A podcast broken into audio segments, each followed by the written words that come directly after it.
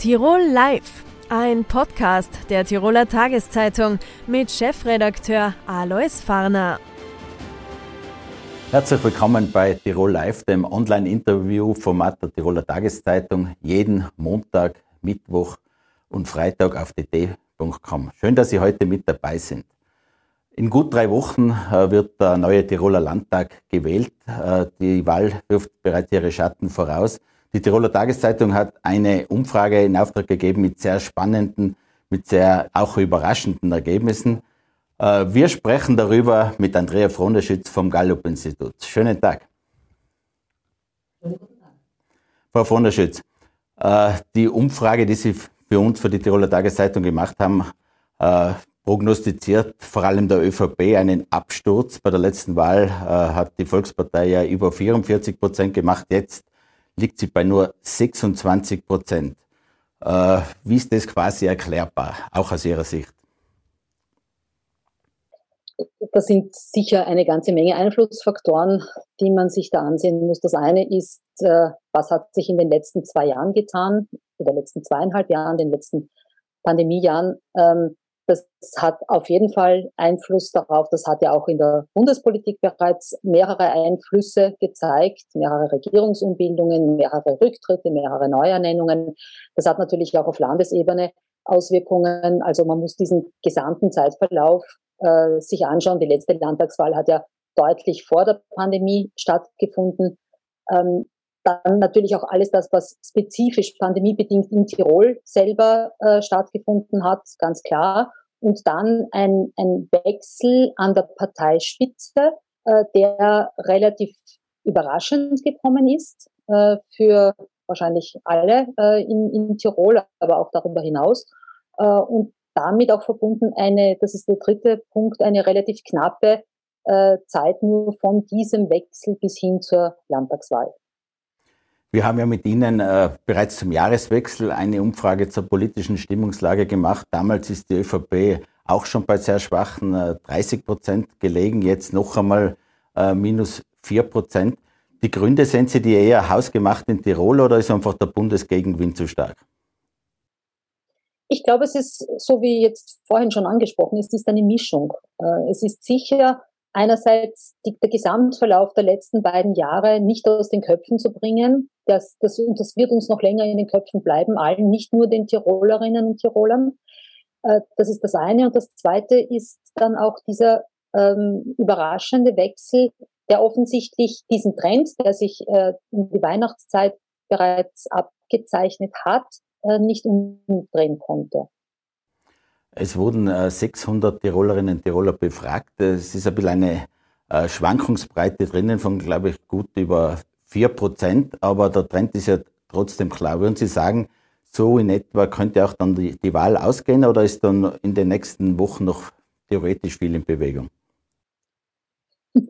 Also, wenn uns die letzten Monate und Jahre etwas gezeigt haben, dann wie schnell es gehen kann. Ähm, Jetzt eine Prognose abzugeben, noch dazu, aufgrund von Daten, äh, die äh, sicher äh, noch einer ganzen Reihe von, von Einflussfaktoren unterliegen können, wäre äh, sicher zu früh. Was wir in den letzten zwei Jahren der Pandemie, des, äh, des Ukraine-Krieges, der Inflation, der Teuerung, also alles, was da dazugekommen ist, auch unvorhergesehen, uns gelehrt haben, ist, äh, dass wir mit Prognosen sehr vorsichtig zu sein haben, alle miteinander. Denn ähm, ich glaube nicht, dass jemand äh, Ende letzter Woche äh, vermutet hätte, dass es aufgrund der Energiesituation politische ähm, Diskussionen geben kann, so wie wir es Anfang der Woche hatten, äh, in, um Wien, um die Wien-Energie herum. Äh, alles das sind Dinge, die wir nicht vorhersehen können, die auch Politiker nicht vorhersehen können. Und insofern sind wir da sehr vorsicht, vorsichtiger geworden, als wir vorher waren. Die ÖVP hat diesen Wechsel sehr überraschend vollzogen. Anton Mattle ist der Spitzenkandidat. Er startet oder ist ohne Landeshauptmann Bonus gestartet. Die Liste heißt auch Mattle, aber Sie haben in der Studie herausbekommen, dass eigentlich der Spitzenkandidat noch hinter der ÖVP liegt. Ist das eigentlich äh, falsch gelaufen, dass man da von ÖVP auf Mattle umgestiegen ist, auch beim Listennamen? Wenn man sich die Daten ansieht, dann äh, ist diese Ausgangssituation keine sehr günstige, klar.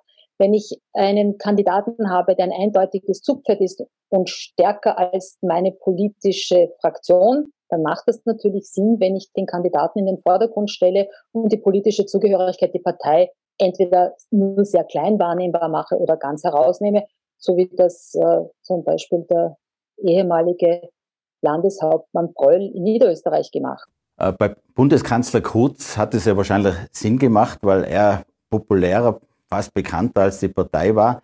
In Tirol war das ein Fehler? Es war, wenn man sich anschaut, das Beispiel Niederösterreich, Landtagswahlen, Landeshauptmann Pröll, und das ist ja wahrscheinlich eher vergleichbar, weil es auf Landesebene ist, da hat das natürlich mehr Sinn gemacht, weil sicher Pröll das stärkere Zugpferd war als seine Partei. Und in diesem Fall äh, das, der attraktivere, der glaubwürdigere, der auch diese lange, äh, verdienstvolle Zeit auch zeigen konnte.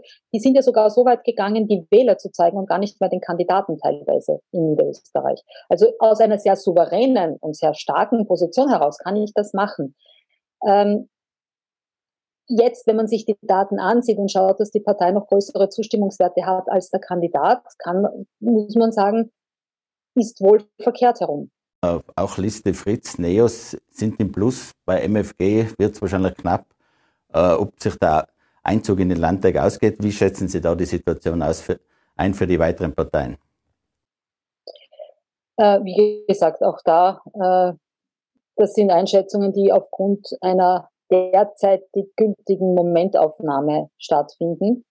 Und die Erhebung hat, was die SPÖ jetzt anbelangt, stattgefunden, bevor das Sommergespräch mit der Parteivorsitzenden Rendi Wagner am Montag war und auch eben die Diskussion um die, um die Stadt Wien und Wien-Energie.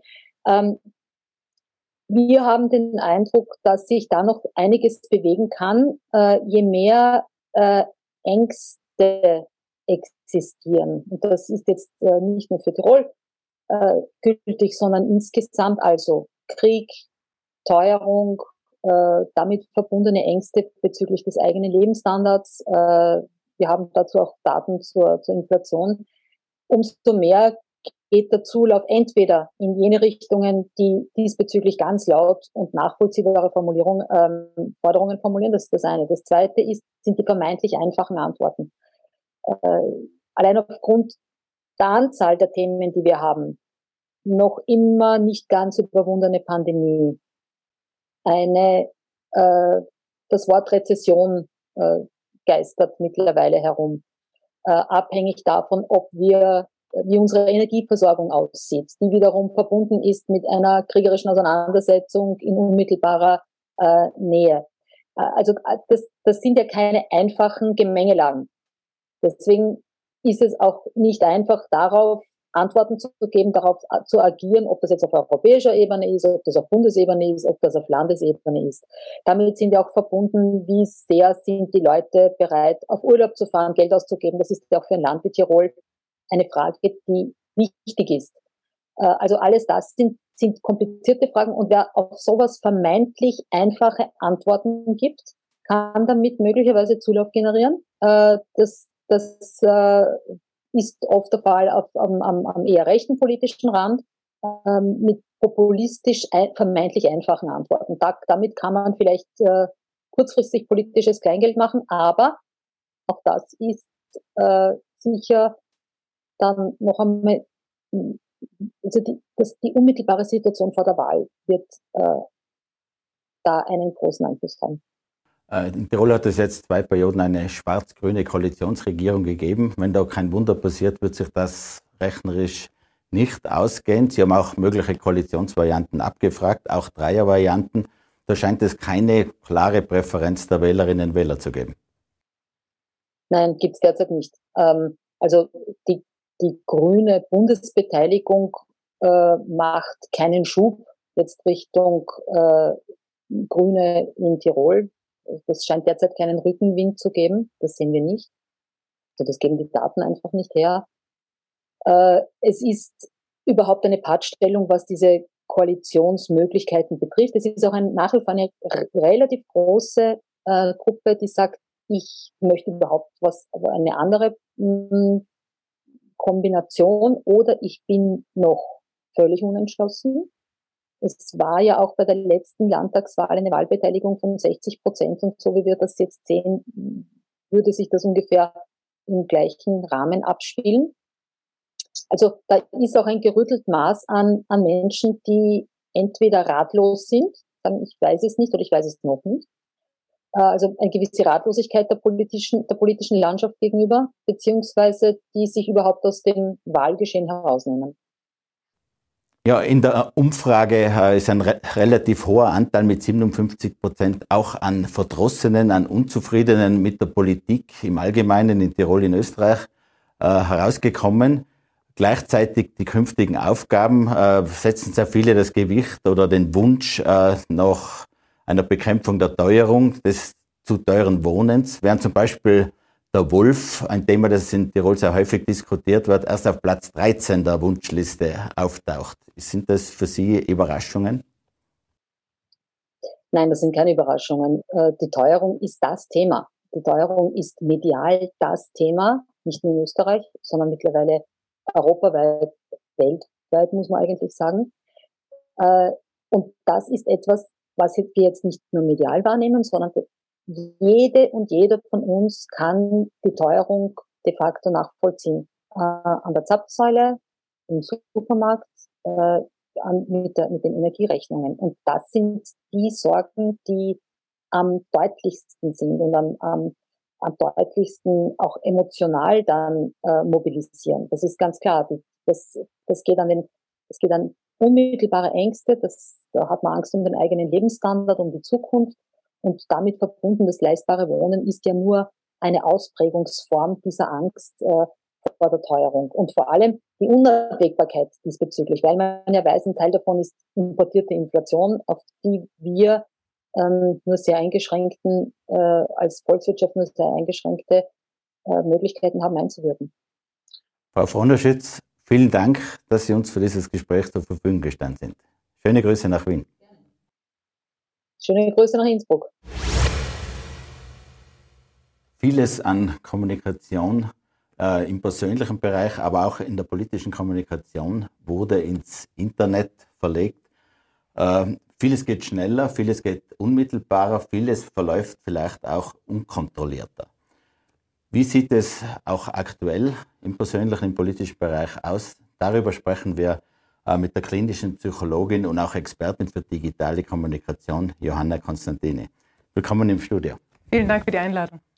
Frau Konstantini, wir sind aktuell im Tiroler Landtagswahlkampf.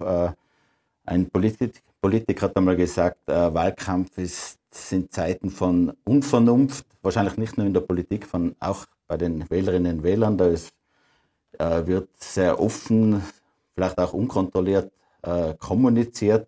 Gibt es da äh, aus Ihrer Sicht Erfahrungen, dass das irgendwie aus dem Ruder läuft? Naja, was wir beobachten, ist sehr wohl, dass es in der virtuellen Welt sehr schnell aus dem Ruder laufen kann, nämlich wenn es in Richtung Hetze geht, wenn es in Richtung Hassschüren geht, weil einfach die Unmittelbarkeit der Medien gegeben ist und die Schnelllebigkeit nicht verhindern kann, dass es relativ schnell aus dem Ufer laufen kann. Aus Ihrer Sicht, äh, die Politik kommuniziert auch viel stärker jetzt nicht nur in Wahlveranstaltungen, auch über die klassischen Medien, sondern in den sozialen Netzwerken. Äh, sie macht es wahrscheinlich, weil sie dann auch vielleicht unkontrolliert oder es ungefiltert äh, rausbringen kann und wahrscheinlich auch die Rückmeldungen des, der Wahlfans verstärkt bekommt. Was ist da auch Ihre äh, Erfahrung, Ihre Beobachtung? Ja, alleine wenn man die Nutzerzahlen anschaut, die sich ja auf rund die Hälfte der österreichischen Bevölkerungszahlen belaufen, dann kann man das Medium Internet, also auch Social-Media-Kanäle eigentlich nicht wegdenken, wenn es um Wahlkampfdebatten geht. Allerdings ist, glaube ich, nicht die Frage ob, sondern oft die Frage, wie Wahlkampf auch im virtuellen Raum geführt wird. Viel wird dann natürlich auch immer wieder diskutiert. Äh, wird da verstärkt auch manipuliert dann die Wählerinnen und Wähler, wenn die Parteien da selber quasi ungefiltert ihre Inhalte rausgeben, um Stimmen werben. Wer kontrolliert das eigentlich? Ja, die Kontrolle ist im virtuellen Raum eine Illusion, wie so oft. Ich glaube, die Ressourcen, um wirklich zu kontrollieren, hätten ohnehin nur die Plattformen selbst. Und dahingehend muss das Bewusstsein einfach wachsen und aufgeklärt werden, Aufklärungsarbeit geleistet werden, dass ähm, im Internet einfach ganz viel an Falschinformationen die Runde macht, unmittelbar und sehr schnell verbreitet werden kann. Und vor allen Dingen aber auch, dass das Medium Internet kein rechtsfreier Raum mehr ist. Äh, macht sich die Politik das zum Teil auch äh, zunutze, dass da jetzt weniger nachkontrolliert wird? Oder ist sie wahrscheinlich auch oft dann Opfer, je nach Partei, je nach Thema?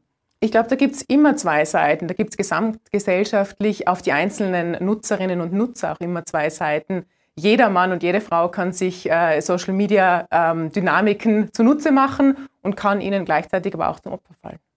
Wenn im Internet äh, Informationen rausgegeben werden und dann sehr oft auch reagiert wird in den verschiedenen Chatforen, mhm. äh, ist da Ihre Beobachtung, dass zum Teil auch die, die Hemmschwellen gesunken sind, weil man einfach schnell was rausgibt, ohne nachzudenken, dass das dann auch schriftlich vorliegt?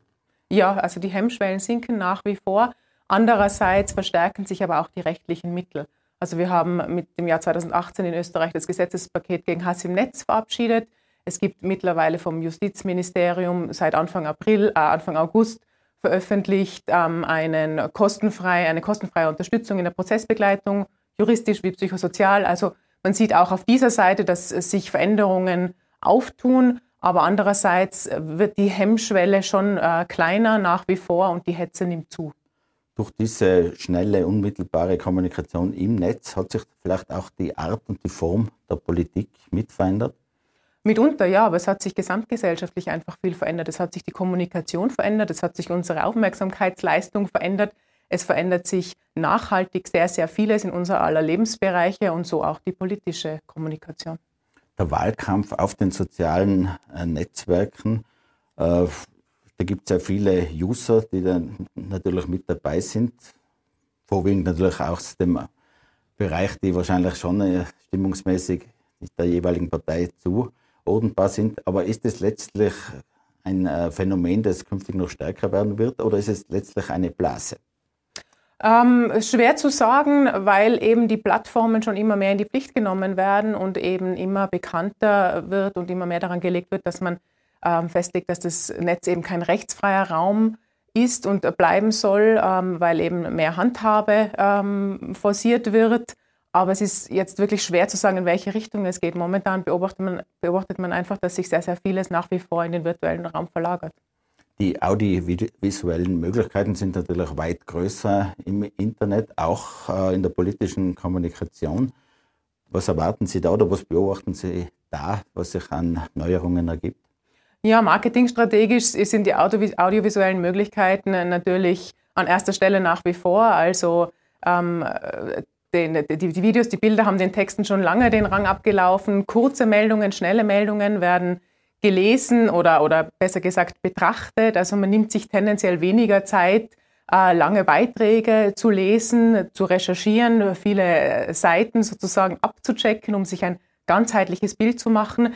Wobei man auch hier sagen muss, dass immer mehr über diese Dynamiken aufgeklärt wird, dass eben der Newsfeed in Social Media vor allen Dingen durch Algorithmen gelenkt wird und dass man sich dadurch, dass man nur am Newsfeed bleibt, eben immer wieder in diese Blase, wie Sie sagen, begibt und dort drinnen bleibt und das nicht empfehlenswert ist. Ist es der Reiz, wenn man auf sozialen Netzwerken äh, Infos rausgibt und kein Thema setzen will, dass man da noch stärker zuspitzen möchte, um dann eben äh, die entsprechenden Zugriffszahlen zu bekommen? Ja, absolut. Also die Motive sind da vielschichtig. Jetzt gerade wenn es um, um Hass Schüren geht und um Hetze, dann sind es oft ganz persönliche Hintergründe, die dazu bewegen, dass Menschen einfach ähm, beleidigen, beschimpfen, auch persönlich werden, auch nicht mal nur mehr unter dem Deckmantel der Anonymität, sondern sehr wohl auch mit öffentlichen Profilen, Profilnamen. Also da sind die Motive ähm, ganz, ganz unterschiedlich. Politik wird äh, insofern immer schneller, immer wahrscheinlich auch in den Botschaften kürzer. Da kritisieren viele, dass einfach dann auch vielleicht die Hintergründe, die, das Hintergrundwissen dann oft fehlt. Ähm, kann man hier eventuell gegensteuern? Was müsste da passieren? Ja, ich denke, es ist ein zweischneidiges Schwert. Also man kann einerseits schon aufmerksam machen, indem man Informationen anteasert, indem man Kurzbeiträge schaltet und veröffentlicht, aber dann eben im Nachgang schon gut recherchierte Beiträge ähm, veröffentlicht und ähm, mit Nachdruck eben auch darauf hinweist. Also ich denke, man sollte hier auch die Politik ähm, nach wie vor in die Pflicht nehmen, dass es eben nicht dazu kommt, dass der Informationsgehalt aufgrund der Dynamiken des, der sozialen äh, Netzwerke verloren geht. Man hat in den vergangenen Jahren auch immer wieder Meldungen gesehen, auch gehabt, gerade auch bei uns in der Tiroler Tageszeitung, dass sich Parteien quasi Freunde, Follower, so quasi zukaufen. Mhm. Wie, wie groß ist das Problem der gesteuerten Links und Klicks? Ja, das ist groß und die Technologien werden immer besser. Und da ist wieder das Thema der Kontrolle, das da ins Spiel kommt, weil man es eigentlich ähm, mit unseren Mitteln oft noch gar nicht äh, so flächendeckend kontrollieren kann, unterscheiden zu können, was ist Fake und was ist die Wahrheit. Und es bedarf wirklich guter Recherchearbeit, um Fake News heute auch ähm, aufzudecken. Für die Politik sind die sozialen Netzwerke eine Möglichkeit, schnell zu kommunizieren, vielleicht viele auch rasch zu erreichen. Es kann aber wahrscheinlich auch ein Stolperstein sein. Man kann auch sehr schnell dann Opfer werden, man kann sich auch selbst übertrippeln wahrscheinlich. Äh, wie sehen Sie da die Gefahren oder was man da falsch machen kann? Ja, ich glaube, die Faustregel darf lauten, je schneller die Medien werden, desto überlegter muss man agieren, weil man sonst einfach sehr schnell auch als Politiker, als Politikerin Gefahr läuft, eben über jene Stolpersteine zu stolpern und ähm, das wirklich eine politische Karriere auch kosten kann. So wie es aber auch ähm, Nutzerinnen und Nutzern in der Gesamtbevölkerung geht, da kann es auch sehr schnell passieren, dass man sich ähm, im virtuellen Raum etwas erlaubt, das andere User nicht gefällt und dann lässt der Shitstorm nicht lange auf sich warten. Sie haben es angesprochen, das Internet ist kein rechtsfreier Raum, Gott sei Dank würde ich mal mhm. dazu sagen. Äh, trotzdem gibt es ja viel Hass im Netz. Es ist nicht immer alles leicht nachzuverfolgen, dann auch zu ahnden, bei Polizei, bei Gericht. Äh, aus Ihrer Sicht müsste da auch rechtlich noch weiter nachgeschärft werden, ist ja zumindest immer wieder in Diskussion. Ja, absolut. Es muss sich jetzt aber vor allen Dingen einmal zeigen, ob die aktuellen Maßnahmen greifen und ob bereits jetzt Tatbestände nachverfolgt werden und Strafen Ähm, verhängt werden sozusagen. Also es muss jetzt, es, es gibt jetzt bereits einiges und das muss sich jetzt einfach zeigen, ob diese Mittel greifen und auch mitunter die Plattformen ähm, noch mehr in die Pflicht genommen werden können, um eben Hetze, Hasskommentare einfach schneller zu blockieren, Nutzer zu blockieren und Hasskommentare zu löschen. Opfer können ja nicht nur die Politikerinnen und Politiker werden, sondern wahrscheinlich auch jede äh, Privatperson. Würden Sie da raten, in solchen Fällen zur Polizei zu gehen, das auf jeden Fall nachzuverfolgen? Äh, aus Ihrer Sicht ist da die Aufklärungsquote dann entsprechend hoch? Ja, weil je mehr ähm, gemeldet wird, desto mehr muss getan werden, desto mehr wird einfach auch die, die, die Justiz in die Pflicht genommen. Und deswegen würde ich immer dazu raten, sofort zu melden, Postings schon zu sichern, also Beweismaterial zu sichern, zu melden, auch wenn ich ähm, als User nur mitlese und mitbeobachte, dann die sogenannte Counter-Speech anzuwenden, also dagegen zu sprechen, Hasskommentare aufzudecken, in eben jenen Kommentaren, in denen das oft passiert, um einfach diese rechtliche Handhabe noch weiter zu stärken. Wie sehr sehen Sie denn die Gefahr, dass da noch, äh, auch durch den technologischen Fortschritt, neue Gefahren kommen? Deepfake ist ja ein Thema, wo da quasi mit gefälschten Filmen quasi jemand in Misskredit gebracht wird. Da wird man noch verstärkt aufpassen müssen und wahrscheinlich auch die Behörden und auch die Justiz aufrüsten müssen. Ja, absolut. Also die Kriminalität ähm, nimmt hier bestimmt zu und, und findet ganz, ganz neue Wege, von denen sicherlich viele noch nicht weitreichend ähm, bekannt sind. Aber eben im Gegenzug dazu gibt es auch immer die Technologien, um jene Wege zu stoppen. Und dahin sollte der Weg einfach führen. Frau Konstantini, danke fürs Kommen, danke fürs Gespräch. Vielen Dank. Die Energiekosten explodieren, sowohl private als auch die Wirtschaft stöhnt unter den explodierenden Preisen. Wie geht es hier weiter? Was sind Probleme? Darüber sprechen wir mit dem Tiroler Wirtschaftskammerpräsidenten Christoph Walser. Willkommen im Studio, Herr Präsident. Vielen Dank für die Einladung. Herr Walser, die Wirtschaft ist stark betroffen, steigende Strom-, Gas-, überhaupt Energiepreise. Wie wirkt sich das konkret in der Wirtschaft aus? Ja, wir haben äh, einfach die Diskussion und das Problem, äh, dass die angekündigten Strompreiserhöhungen massiv, äh, vor allem die Klein- und Mittelbetriebe treffen. Erhöhungen ab hunderttausend Kilowattstunden sind extrem, zum Teil von sechs auf sechzig Cent, also wirklich das Zehnfache des Preises. Und äh, wir haben Unternehmen, die derzeit knapp dreißigtausend Euro Stromkosten haben und nach dieser Erhöhung von dreihunderttausend Euro reden. Und das drückt ganz massiv natürlich auf die Stimmung in der Wirtschaft. Das sind ja wahrscheinlich Kosten, die nicht so eins zu eins einfach umzulegen sind dann auf die Preise, weil auch die Konsumenten, auch andere Wirtschaftsunternehmen haben andere Kostensteigerungen, geht wahrscheinlich nicht eins zu eins umzulegen. Wie wird man damit fertig? Drunter vielleicht Pleiten, Insolvenzen? Ja, also wenn nicht schnell was passiert und in Wahrheit haben wir es fünf nach zwölf und nicht fünf vor zwölf, äh, dann wird es extrem für die Unternehmen. Äh, es wird äh, zu einer Insolvenzwelle kommen, das kann man wirklich so sagen, und das ist jetzt nicht äh, negativ gesehen, sondern das ist die Realität. Äh, also es muss ganz schnell von Seiten der Politik jetzt eingegriffen werden, und zwar in den nächsten Wochen und nicht in den nächsten Monaten. Sonst wird immer gesagt, äh, der Markt soll vieles regulieren, aber derzeit scheint der Markt auf den Energiemärkten eben nicht zu funktionieren.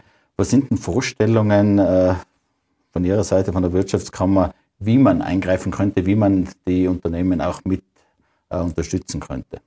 Ja, es gibt eigentlich nur eine Lösung, da muss man ganz ehrlich sein, und da braucht man auch die Bevölkerung und auch die Unternehmerschaft nicht anlügen, sondern es geht eigentlich nur auf europäischer Ebene.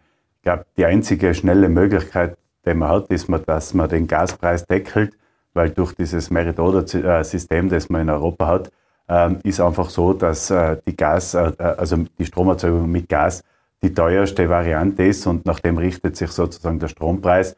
Und jetzt gibt es eigentlich nur eine Möglichkeit, den Gaspreis zu deckeln europaweit. Das kostet den Steuergeld, äh, Steuerzahler viel Geld, muss man ehrlich sein.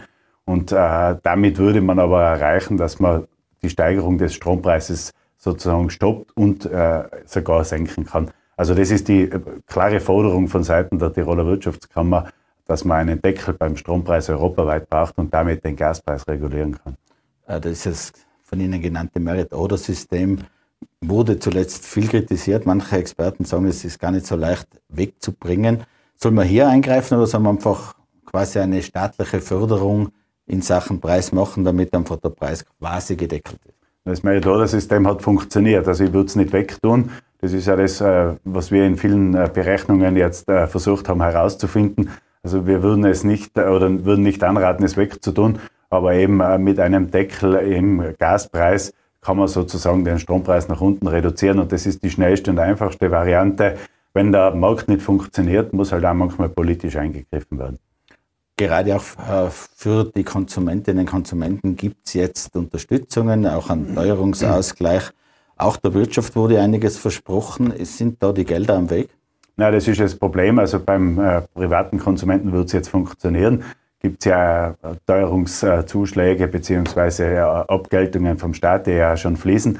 Es hat auch die Ankündigung gegeben, dass eben bis zu vierhunderttausend Euro Förderung für die Unternehmerschaft äh, lukriert werden kann. Nur es war Ankündigung, und das ist halt schon wieder so ein Thema, wo wir jetzt äh, vor Wochen bereits, äh, wie gesagt, die Information gekriegt haben, dass es was geben wird, aber es gibt nichts Konkretes. Und diesen Unsicherheitsfaktor, der ist unerträglich für die Wirtschaft, und deswegen muss jetzt gehandelt werden und nicht nur angekündigt werden.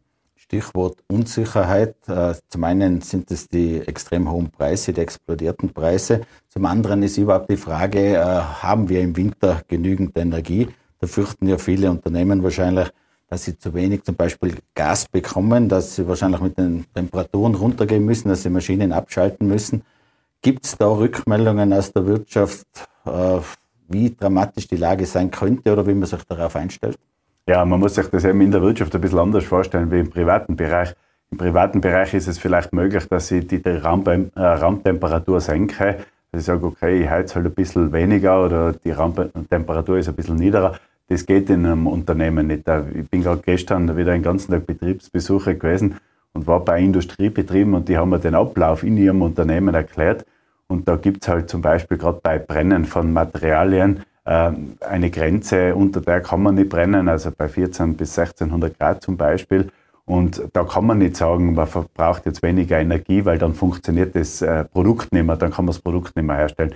Also es ist im industriellen Bereich, in der Erzeugung wesentlich schwieriger, Energie zu sparen.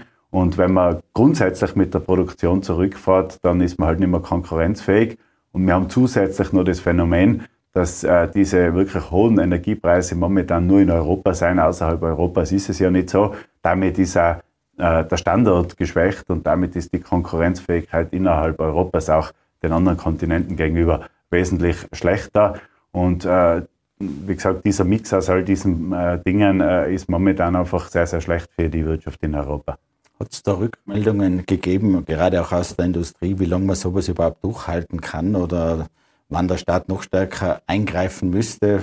Das haben Sie angesprochen, sonst ja, der Standort. Es gibt eben schon Diskussionen, dass Industriebetriebe, die jetzt weltweit tätig sind und auch in anderen Kontinenten Standorte haben, äh, wenn es dann irgendwann wirtschaftlich nicht mehr darstellbar ist, dass sie einfach die Produktion wieder ins Ausland, außerhalb Europas verlagern.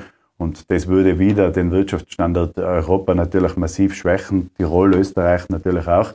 Und das müssen wir massiv verhindern, ansonsten wird die Wettbewerbsfähigkeit Europas einfach von Tag zu Tag schlechter. Äh, viele sagen, es wird jetzt den Ausbau der alternativen Energieformen beschleunigen, auch die hohen Preise. Es ist zwar jetzt extrem schwierig, extrem problematisch. Hat man da einiges auch vielleicht verabsäumt oder wie, wie sehen auch Sie von der Wirtschaftskammer jetzt diesen künftigen Ausbau, Wasserkraft, Photovoltaik, vielleicht auch Wind? Ja, man hat natürlich die letzten Jahre vielleicht zu lang gebraucht. Das ist vielleicht das, was man jetzt auch feststellen kann. Das ist jetzt auch kein Vorwurf an die Politik, aber was ganz klar ist, ist, dass es eine Umstellung auf alternative Energie einfach ganz dringend und viel schneller braucht und dass auch ein Bau eines Kraftwerkes halt auch nicht zehn bis fünfzehn Jahre Vorlaufzeit haben darf. Das heißt, die Verfahrensverkürzungen äh, sein, müssen gleich passieren und der Bau von neuen Wasserkraft, aber auch von Photovoltaik und vielleicht auch Windenergie muss viel schneller gehen und muss in den nächsten Jahren intensiv passieren. Also da muss man wahrscheinlich verstärkt in dem Fall aufs Gas drücken, um äh, die Kraftwerke auszubauen. Man muss aufs Gas drücken, damit man am Ende des Tages weniger Gas braucht. Wie sehen Sie jetzt auch äh, diese Stimmen aus der Politik, die ja zum Teil als Notlösung, Umstieg auf Öl, auf Kohle, auf Atomenergie äh, fordert oder auch umsetzen will? Macht das Sinn? Ist das eigentlich argumentierbar, um jetzt diese akute Krise zu bewältigen? Nein, das ist natürlich ein politischer Vorschlag, aber in der Realität schaut es anders aus, weil also ein schneller Umstieg von Gas jetzt zum Beispiel auf Öl wieder funktioniert ja in der Industrie nicht von heute auf morgen. Ja? Und in den Gemeinden außen gar nicht. Also ich kann ja aus meiner Gemeinde berichten, dass man die letzten Jahre intensiv in den Ausbau der Gasversorgung investiert hat, viele hunderttausende Euro investiert hat. Und jetzt kann man nicht innerhalb von ein paar Wochen wieder sagen, man schmeißt das wieder alles über Bord und kehrt wieder auf alte Energiequellen zurück. Und vor allem, was diesen Klimaschutz betrifft, kann das jetzt nicht die Lösung sein, dass wir wieder mit Öl anfangen. Es hat verschiedene politische Vorstöße, auch Forderungen gegeben, zum Beispiel die Übergewinne von Energieunternehmen zu besteuern. Macht das Sinn oder, die haben wir glaube ich einmal angeregt, man sollte einfach eine Investitionen, Investitionen zwingend vorschreiben? Ja, also wir stehen nicht dafür, dass man jetzt wieder neue Steuern einhebt und sozusagen auf die Überbesteuerung noch einmal mit Steuern reagiert, sondern unser Vorschlag wäre, dass man diese Übergewinne, die man jetzt macht, einfach verpflichtend in Investitionen in alternative Energiequellen äh, sozusagen äh, machen muss. Ansonsten kann es äh, Strafen geben in Form von Steuern, aber unser Vorgang wäre eher keine neuen Steuern, sondern äh, eben die Verpflichtung auf Investitionen in alternative Energiequellen. Intensive Diskussionen hat es in den letzten Tagen über die Wien-Energie gegeben, auch eher über den Milliarden äh, Kapitalbedarf, den die Wien-Energie hat. Wie sehen Sie da die Situation? Ist da Sind da aus Ihrer Sicht größere Fehler gemacht worden? Kann sich sowas ausweiten? Oder ist es, sind das einfach Folgen des, eines außer Rand und Band geratenen Marktes? Ja, ich glaube, dass man jetzt unterscheiden muss zwischen politischer Diskussion und das, was dort in diesem Unternehmen in der Realität passiert ist. Politisch ist es ein Hickhack, das ist ja eh klar, sowas passiert immer dann, wenn sowas aufkommt. In der Abwicklung, glaube ich, im Unternehmen selber, ich meine, ich kann es jetzt nur von der Ferne beurteilen, ich bin natürlich da nicht tief in der Materie drin, aber aus meiner Sicht hat die Wien-Energie versucht, dem Konsumenten einfach Preise zur Verfügung zu stellen, die leistbar sind. Damit haben sie einen guten Dienst getan. Was aber natürlich schwer vorauszusehen war, ist, dass sie zu Zeitpunkten Verträge abgeschlossen haben, wo nicht vorauszusehen war, dass der Preis so extrem in die Höhe geht. Und jetzt ist diese Kluft da. Es geht ja auch um Haftungen, es geht ja nicht nur jetzt darum, dass jetzt Geld irgendwo verschwunden ist, sondern es geht vor allem um Haftungen, damit man einkaufen kann. Ich glaube, dass es für solche Unternehmen derzeit sehr, sehr schwierig ist, eben so zu agieren, dass es am Ende des Tages nicht ausschaut, als wenn verspekuliert worden ist. Ich glaube nicht, dass verspekuliert worden ist, sondern ich glaube, dass man im guten Wissen und mit gutem Gewissen Verträge für den Konsumenten abgeschlossen hat. und jetzt halt die Preise exorbitant angestiegen sind und damit dieses Loch da ist. Also ich würde mich hüten davor, jetzt da eine Fernverurteilung äh, über die Wien-Energie zu machen. Kommen wir noch etwas zur Landespolitik. Wir in der Tiroler Tageszeitung haben diese Woche eine neue Umfrage veröffentlicht, wonach die ÖVP von fast fünfundvierzig Prozent auf sechsundzwanzig Prozent abstürzen würde. Wie sehen Sie jetzt da die aktuelle Lage? Das schaut ja sehr, zumindest sehr alarmierend aus für die ÖVP. Ja, ich glaube, es ist ein Stimmungsbild momentan vielleicht. Umfragen hat es ja viele gegeben in den letzten Jahren und die waren nicht immer richtig. Dass es eine schwierige Situation politisch momentan ist, ist ja unbestritten. Das trifft aber alle Parteien. Und deswegen, glaube ich, ist es jetzt einfach wichtig, dass man Ansagen macht, dass man gerade auch zum Thema Energie Lösungen, wir haben ja in Tirol viele Themen, von, eben von der Energie bis hin zum leistbaren Wohnen. Und ich glaube, die Bevölkerung erwartet sich jetzt einfach lösungsorientierte Ansagen. Und ich glaube, das ist wichtig und äh, alles andere äh, ist Tagesgeschäft, gehört auch vor der Wahl immer wieder dazu. Mir wäre lieber natürlich, wenn die Energiepreise im Keller sind als die Umfragen. Ihnen selber wurden ja auch immer wieder Ambitionen auf die Landesspitze nachgesagt. Jetzt hat man sich eben für Anton Mattle entschieden. Auch die Liste läuft auf ihn. Äh, war das richtig oder vielleicht auch in Richtung Koalition, zum Beispiel eine Koalition mit der SPÖ auszuschließen? Das ist ein strategisches Vorgehen äh, vom Landesparteiobmann und er wird sich dabei was denken. Äh, wie gesagt, äh, von Seiten der Wirtschaft hat äh, Anton Mattle die volle Unterstützung. Äh, wir stehen hinter ihm. Es ist schwierig für ihn momentan, aber er kämpft auf allen Fronten und Anton Mattle ist bekannt dafür, dass er ein Arbeiter ist und dass er fleißig ist und deswegen hat er auch unser vollstes Vertrauen. Die Wirtschaft hat ein großes Forderungspaket an die neue Regierung vorgelegt. Es wird dann auch künftig eine Koalition geben, eventuell eine Dreierkoalition, weil sich eine Zweier äh, rechnerisch nicht ausgeht. Gibt es da spezielle Wünsche jetzt auch der Wirtschaftskammer, aus der Wirtschaft, oder sagt man, uns geht es nur um den Inhalt? Nein, wir haben sozusagen mit der Weichenstellung für die Zukunft Tirols sozusagen ein Programm zusammengestellt, das wir letzte Woche präsentiert haben, das auf fünf Säulen sozusagen ja, gestützt ist. Und da geht es um den Wirtschaftsstandort Tirol, da geht es aber auch um die gesellschaftliche Weiterentwicklung Tirols. Das haben wir präsentiert und wir werden jetzt nach der Wahl versuchen, dass wir natürlich so viel wie möglich im Koalitionsabkommen, egal wie die ausschaut, unterbringen, damit wir den Wirtschaftsstandort Tirol für die nächsten Jahre Zukunft äh, fit machen. Falls die Wahl sehr schlecht ausgeht, noch eine Frage an den Christoph Walser. Sollte danach erneut über Inhalte, auch, auch eventuell über Personen gesprochen werden? Nein, ich glaube, wichtig sind die Inhalte und alles andere äh, lassen wir jetzt mal mit dem Wähler entscheiden und dann wird man weiter sein. Herr Präsident, danke fürs Kommen, danke fürs Gespräch. Vielen Dank. Ja, meine Damen und Herren, das war Tirol Live. Danke, dass Sie mit dabei waren. Sie können die heutigen Gespräche gerne auf Podcast nachhören, auf d t punkt com und natürlich in der Tiroler Tageszeitung nachlesen. Wir freuen uns, wenn Sie das nächste Mal wieder dabei sind. Einen schönen Abend und ein schönes Wochenende. Bitte. Tirol Live, ein Podcast der Tiroler Tageszeitung. Das Video dazu sehen Sie auf t t punkt com.